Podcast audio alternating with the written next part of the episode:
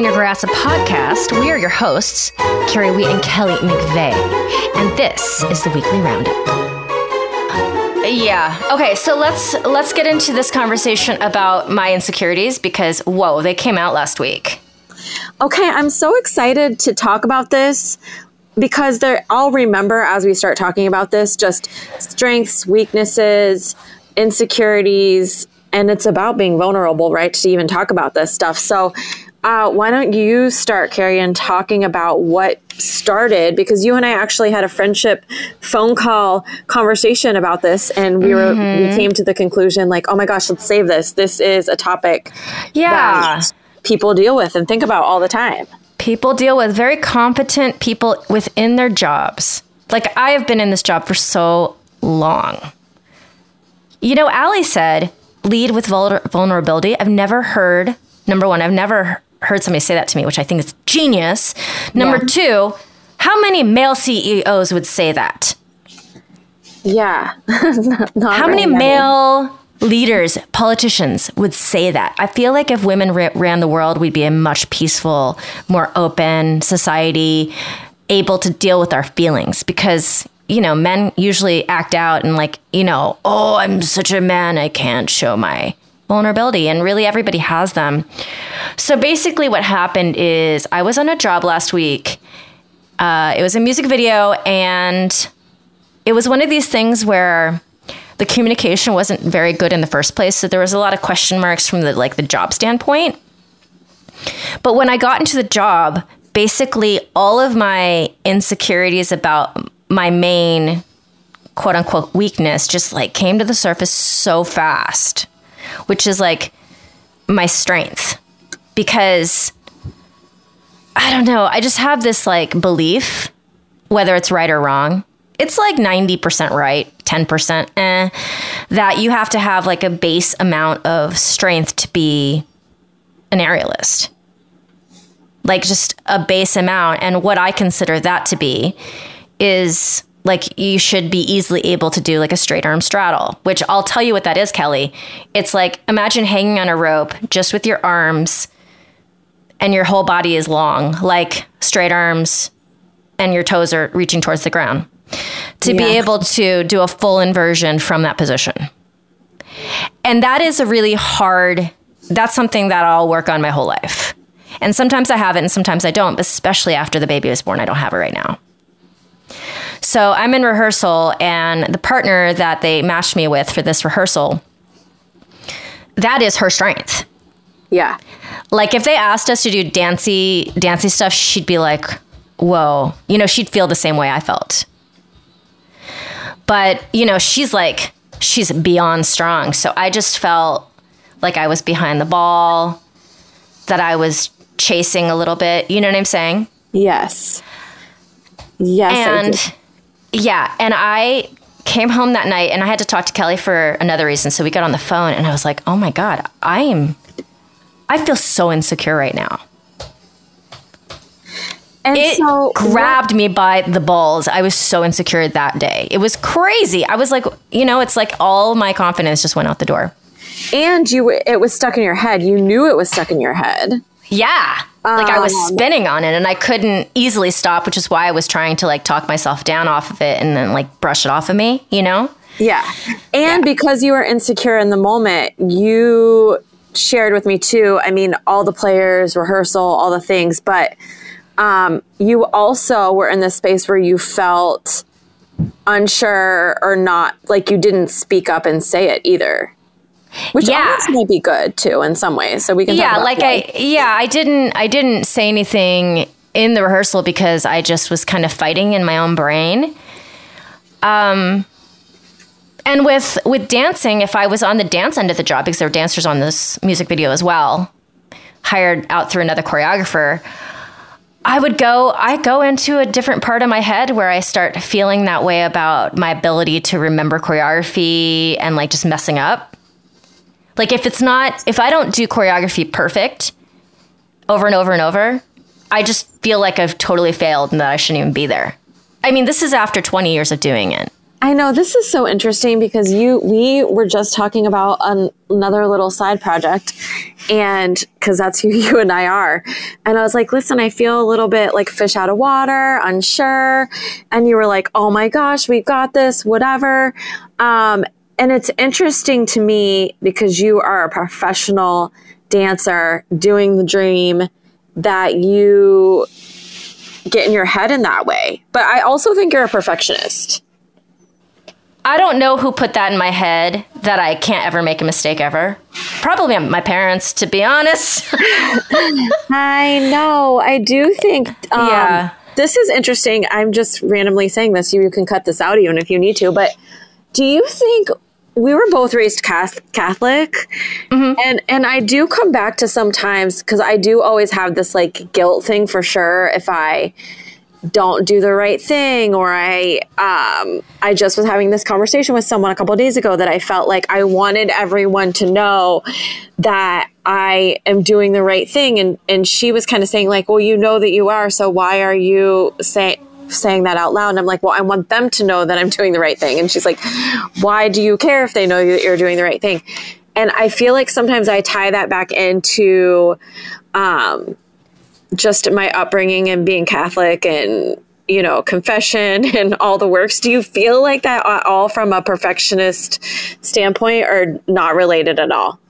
You know, in my household, it was kind of like I was at in Catholic school because the school was my parents wanted me to be in private school, but yeah. the religion part they weren't so concerned about. They okay. it, it's that's from my Chinese stuff. Yeah, yeah. I'm pretty yeah. sure that's more cultural on the my you know my background, not necessarily the religious upbringing. I'm sure it came into it because I think that that um, idea that you're talking about was for yeah. sure in school because I was in the Catholic school too. You were not correct? I was not. I was not. Yeah, so I got both of it, but like maybe one from school and the other from my parents.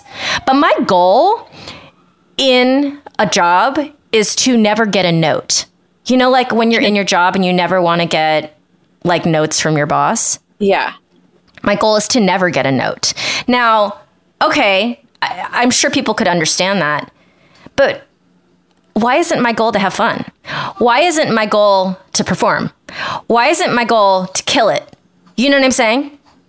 Well, I think that you and I both, I don't think there are, I don't think it's everyone that is wired like the way that you and I are to do a podcast, to do a side project, to be a full time aerialist, to have, we, you and I are,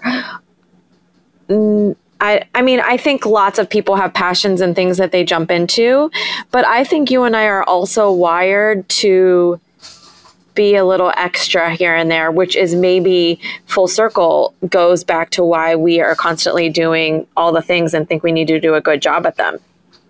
I yeah, I I agree with that, but also I think that it's a mistake for me to go in there and just not want to get a note. That's coming that's coming from a defensive a defensive standpoint and fear, not an offensive standpoint.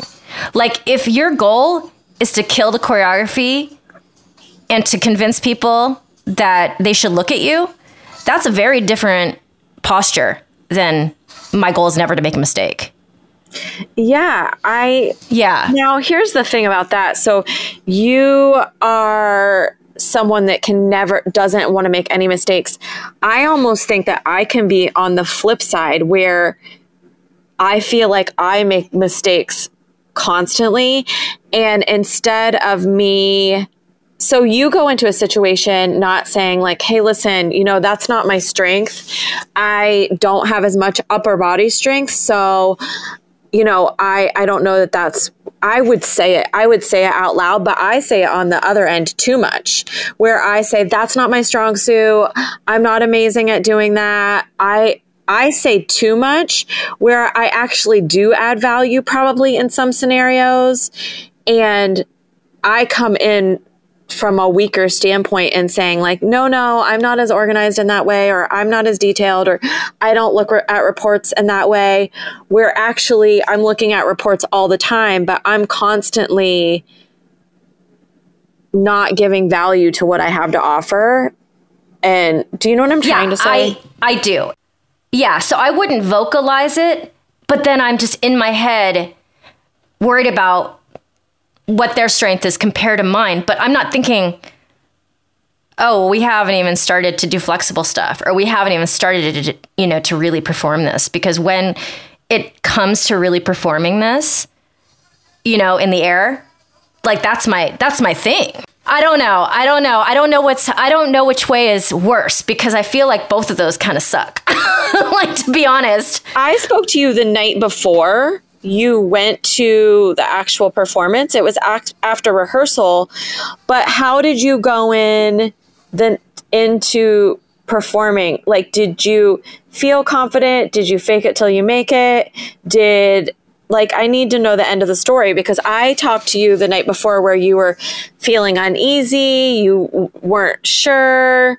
How did you show up the next day? Okay, so I got my I got my head around it by that night, which okay. is great. So I got my head around it and it was one of those situations where my call time was 9 a.m. Yeah. and I they didn't actually have me do anything till 8 p.m. Oh my gosh. but can I tell you, my my my little bean was at her auntie's house. Yeah. I had actually drove from the valley. You guys don't know how far this is from the valley all the way to Orange County at six o'clock in the morning to drop her off because Asa was already at work. Dropped her off with her auntie and then battled through traffic to downtown to get to a 9 a.m. call time. So you can imagine when they tell me when I get there, have some breakfast. There's a good chance we won't use you till after lunch. I was like, awesome. so I just crawled him back in my car and took a nap. Right. Oh my god. Yeah, I crawled back in my car, took a nap. By the way, I didn't realize in my Honda Civic, I can like put the chair back all the way and completely flatten out. That's new information. So, I took a nap and yeah. and then I had like a really chill lunch and I talked with my partner all day and by the time I don't know, five o'clock rolled around, they put us in hair and makeup. So for me on that particular day, it was so chill because I didn't have a toddler asking me for something every five minutes. Yeah. I didn't have any responsibilities. And that's one great thing about being on a job for one day. Like all my other responsibilities can kind of evaporate. Uh, Kelly and I have other projects going on, and that work didn't get done that day, but I was like, I'll do it tomorrow, which I did. When I had toddlers, I was very much um, still at a work environment and office. So, you know, you really don't have. Um, I don't want to make this sound negative because I love being a mom and I know you love being a mom, but you don't have any moments to breathe, probably, really. No, and you know what is actually more problematic is that I c- never go to sleep when I'm tired. I go to sleep when she's tired. Okay. So that day I went to sleep when I was tired. I was like, oh my God, this is so luxurious. this is yeah. like, yeah. what is this? This gift, right? Yeah. And Asa travels for his work and he travels because we bought a house in Delaware. And, you know, he's working his butt off, but at least he gets to go to sleep when he's tired. Yes. You know, I also don't want to be traveling on red eyes two weekends a month to take care of stuff that both of us need to work on. He's just doing it. So yeah. it all gets split up. But the day was great for me because normally I'd be like, oh my God, I'm just sitting around. But I had Wi Fi, I had my computer, I had my yoga mat. I had my car to sleep in. I was chilling. And so when we started to rehearse. By the way, I have not rehearse, but perform it for camera. There's two things that happen that were like, if you're an area aerialist, it's like sabotage almost, but they didn't mean to sabotage us. So instead of buying regular aerial silks, they bought high stretch aerial silks. Okay. So imagine you tried to climb silks in my class that one time. Imagine if that was like a rubber band. Yeah, nightmare. nightmare. Uh, it, it's also fine because we worked. You know, it's like we we knew that morning that they had bought those silks, and we had to an extra element to deal with. And then costuming, of course, because they don't think of our functionality. They put us in like head to toe lycra, like shiny lycra oh unitard. Oh my gosh. So you're just sliding, you're just sliding down. Now listen, you're like, you should, I don't know if you're allowed, but can you tell a little bit more like what the pro what kind of project it was? Because we didn't even, re- I know that, but can you share with the listeners? Yeah. So it's this YouTube star. Her name's Alma Lake. She's this diva of a Latina girl and she was just doing this music video. I don't know exactly the format it's going to come out in. Okay. But like her and uh, me and Kate, my partner, are basically flanking her throne on silks, and there's dancers on the ground around us as well. Okay, I love this. Yeah, it's great. And and Kelly, when I got there, like the Carrie that I know and love came out and I was totally fine. It's interesting Yeah. because sometimes it happens the opposite way where the show where the where the show day or the shooting day I'm a mess in my head. And the rehearsals are fine. This Um, yeah. time was just flipped. It was just flipped for whatever reason. You know, the postpartum stuff, like my pelvis is still like I I just finished my physical therapy like a month ago. Yeah. So my body is not, and I'm not talking about what it looks like. I have a little mom pooch, but no one re- can really, t- no one's really looking at it. No one can really tell. So that's not what really, really was bothering me. It was my strength and my ability to move my body the way I want to. But then I have to say, Kelly, in another world, let's just say I was stronger right now. I probably would have turned it into that. yeah. Like that insecurity just would have gone somewhere else. It would have been like, oh, they see my mom pooch. They're going to notice. And when you have no boobs and a mom pooch, it's like everything's sticking out the wrong way, Oh my gosh, just slightly. please. You know what I'm saying? Yeah. Yeah. Like when you have no boobs, you kind of have to be skinny. I kind of.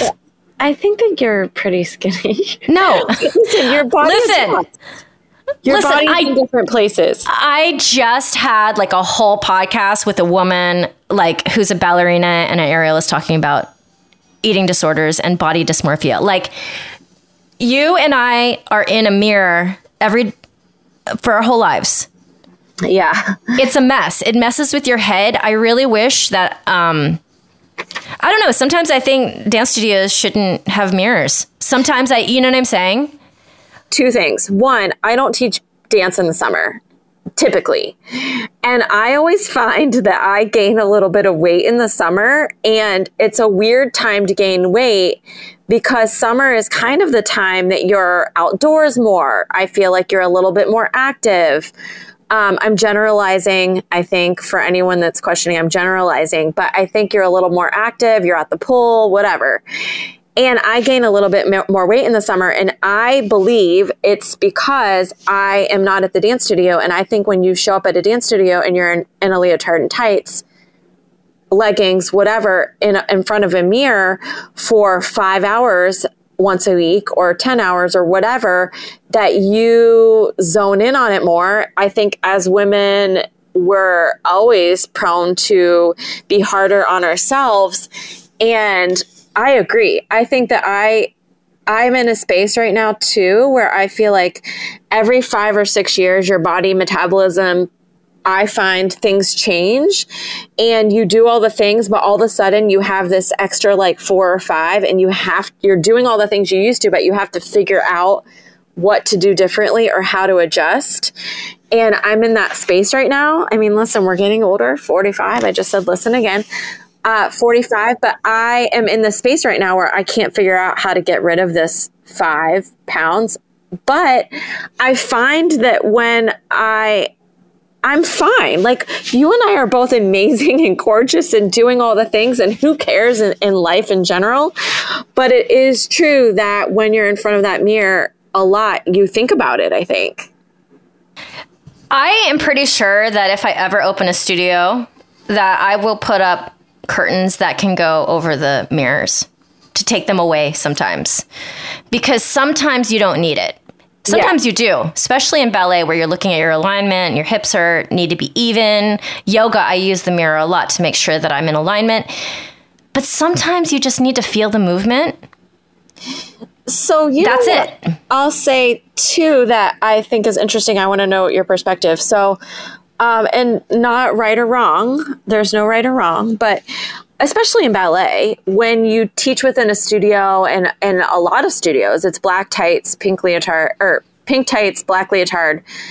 Uh, hair in a bun, and obviously that's so that you can see lines. I think that ballet is more structured. I think even doing that gives it a little bit of a discipline base.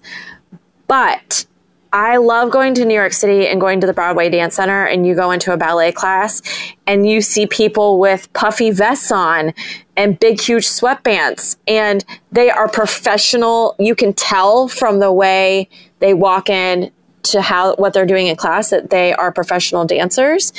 And I think there is something to be said about feeling comfortable in what you're wearing. And I think sometimes people perform better when they're comfortable with what they're wearing.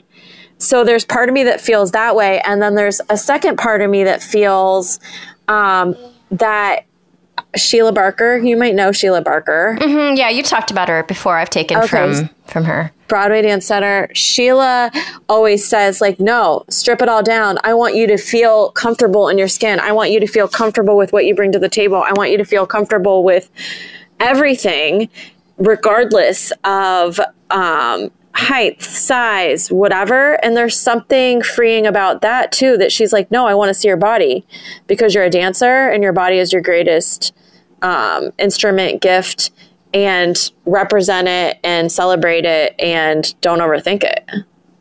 No, I mean it's it's a challenge, and if you, I I try really hard not to have these conversations with non dancers not to say it shouldn't be for our audience to listen to, but I don't want other people in the world to think that their body.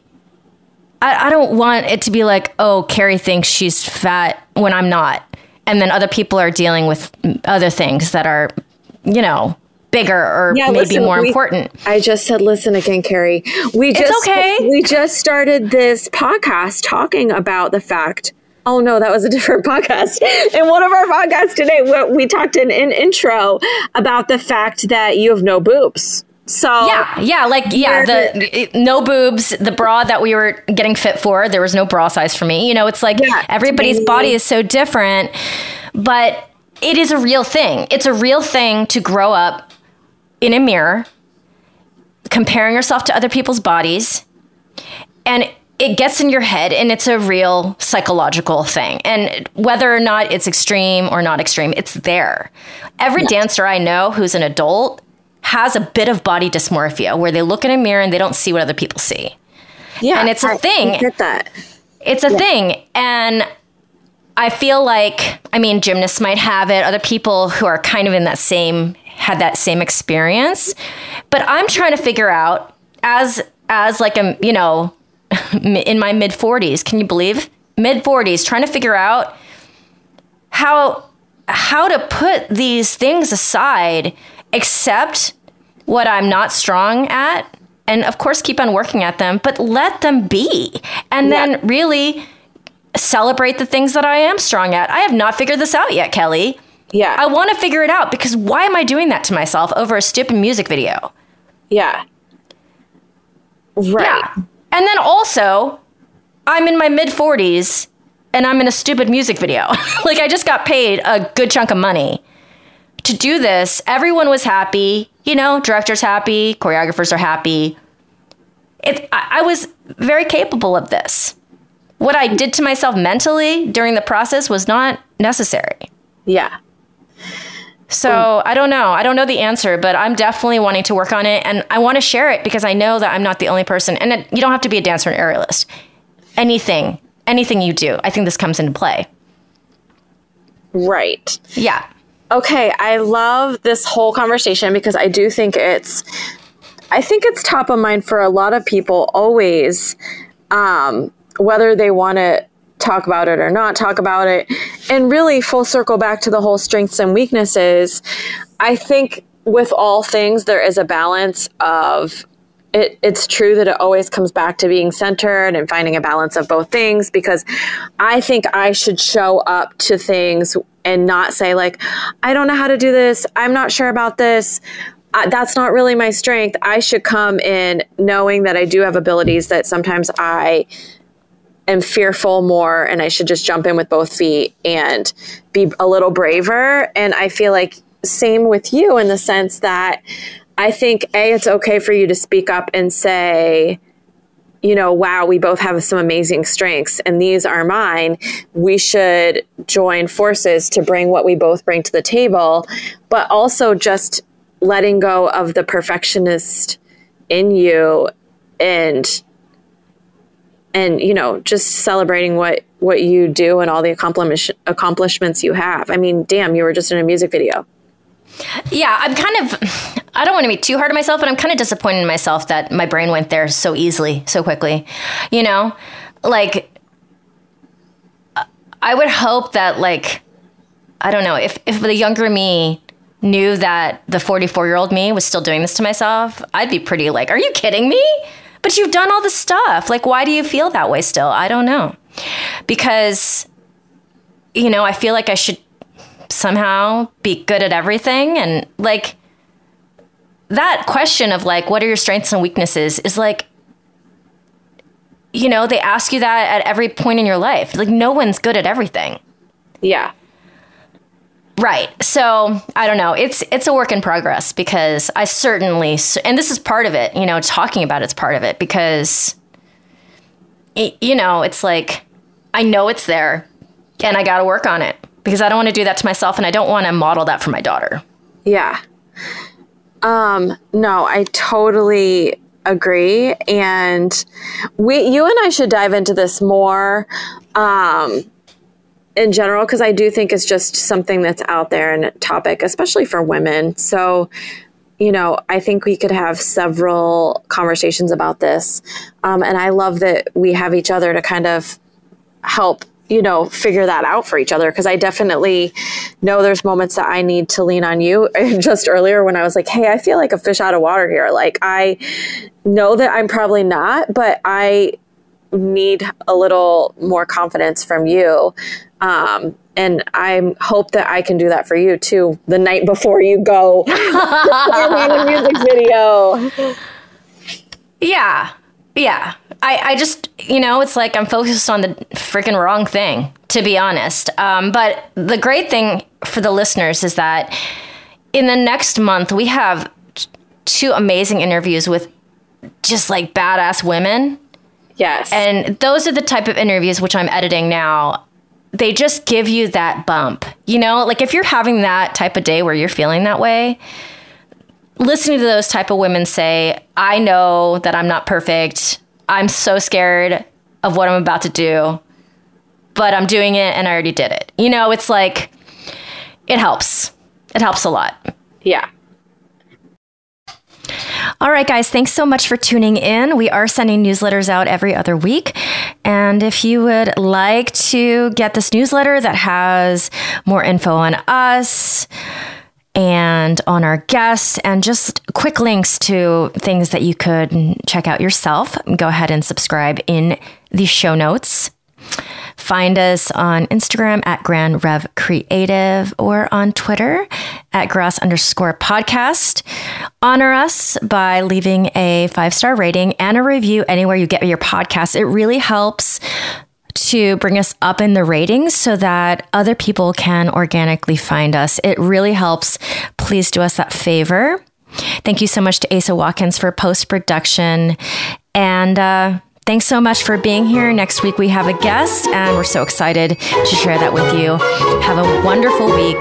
This is Greener Grass.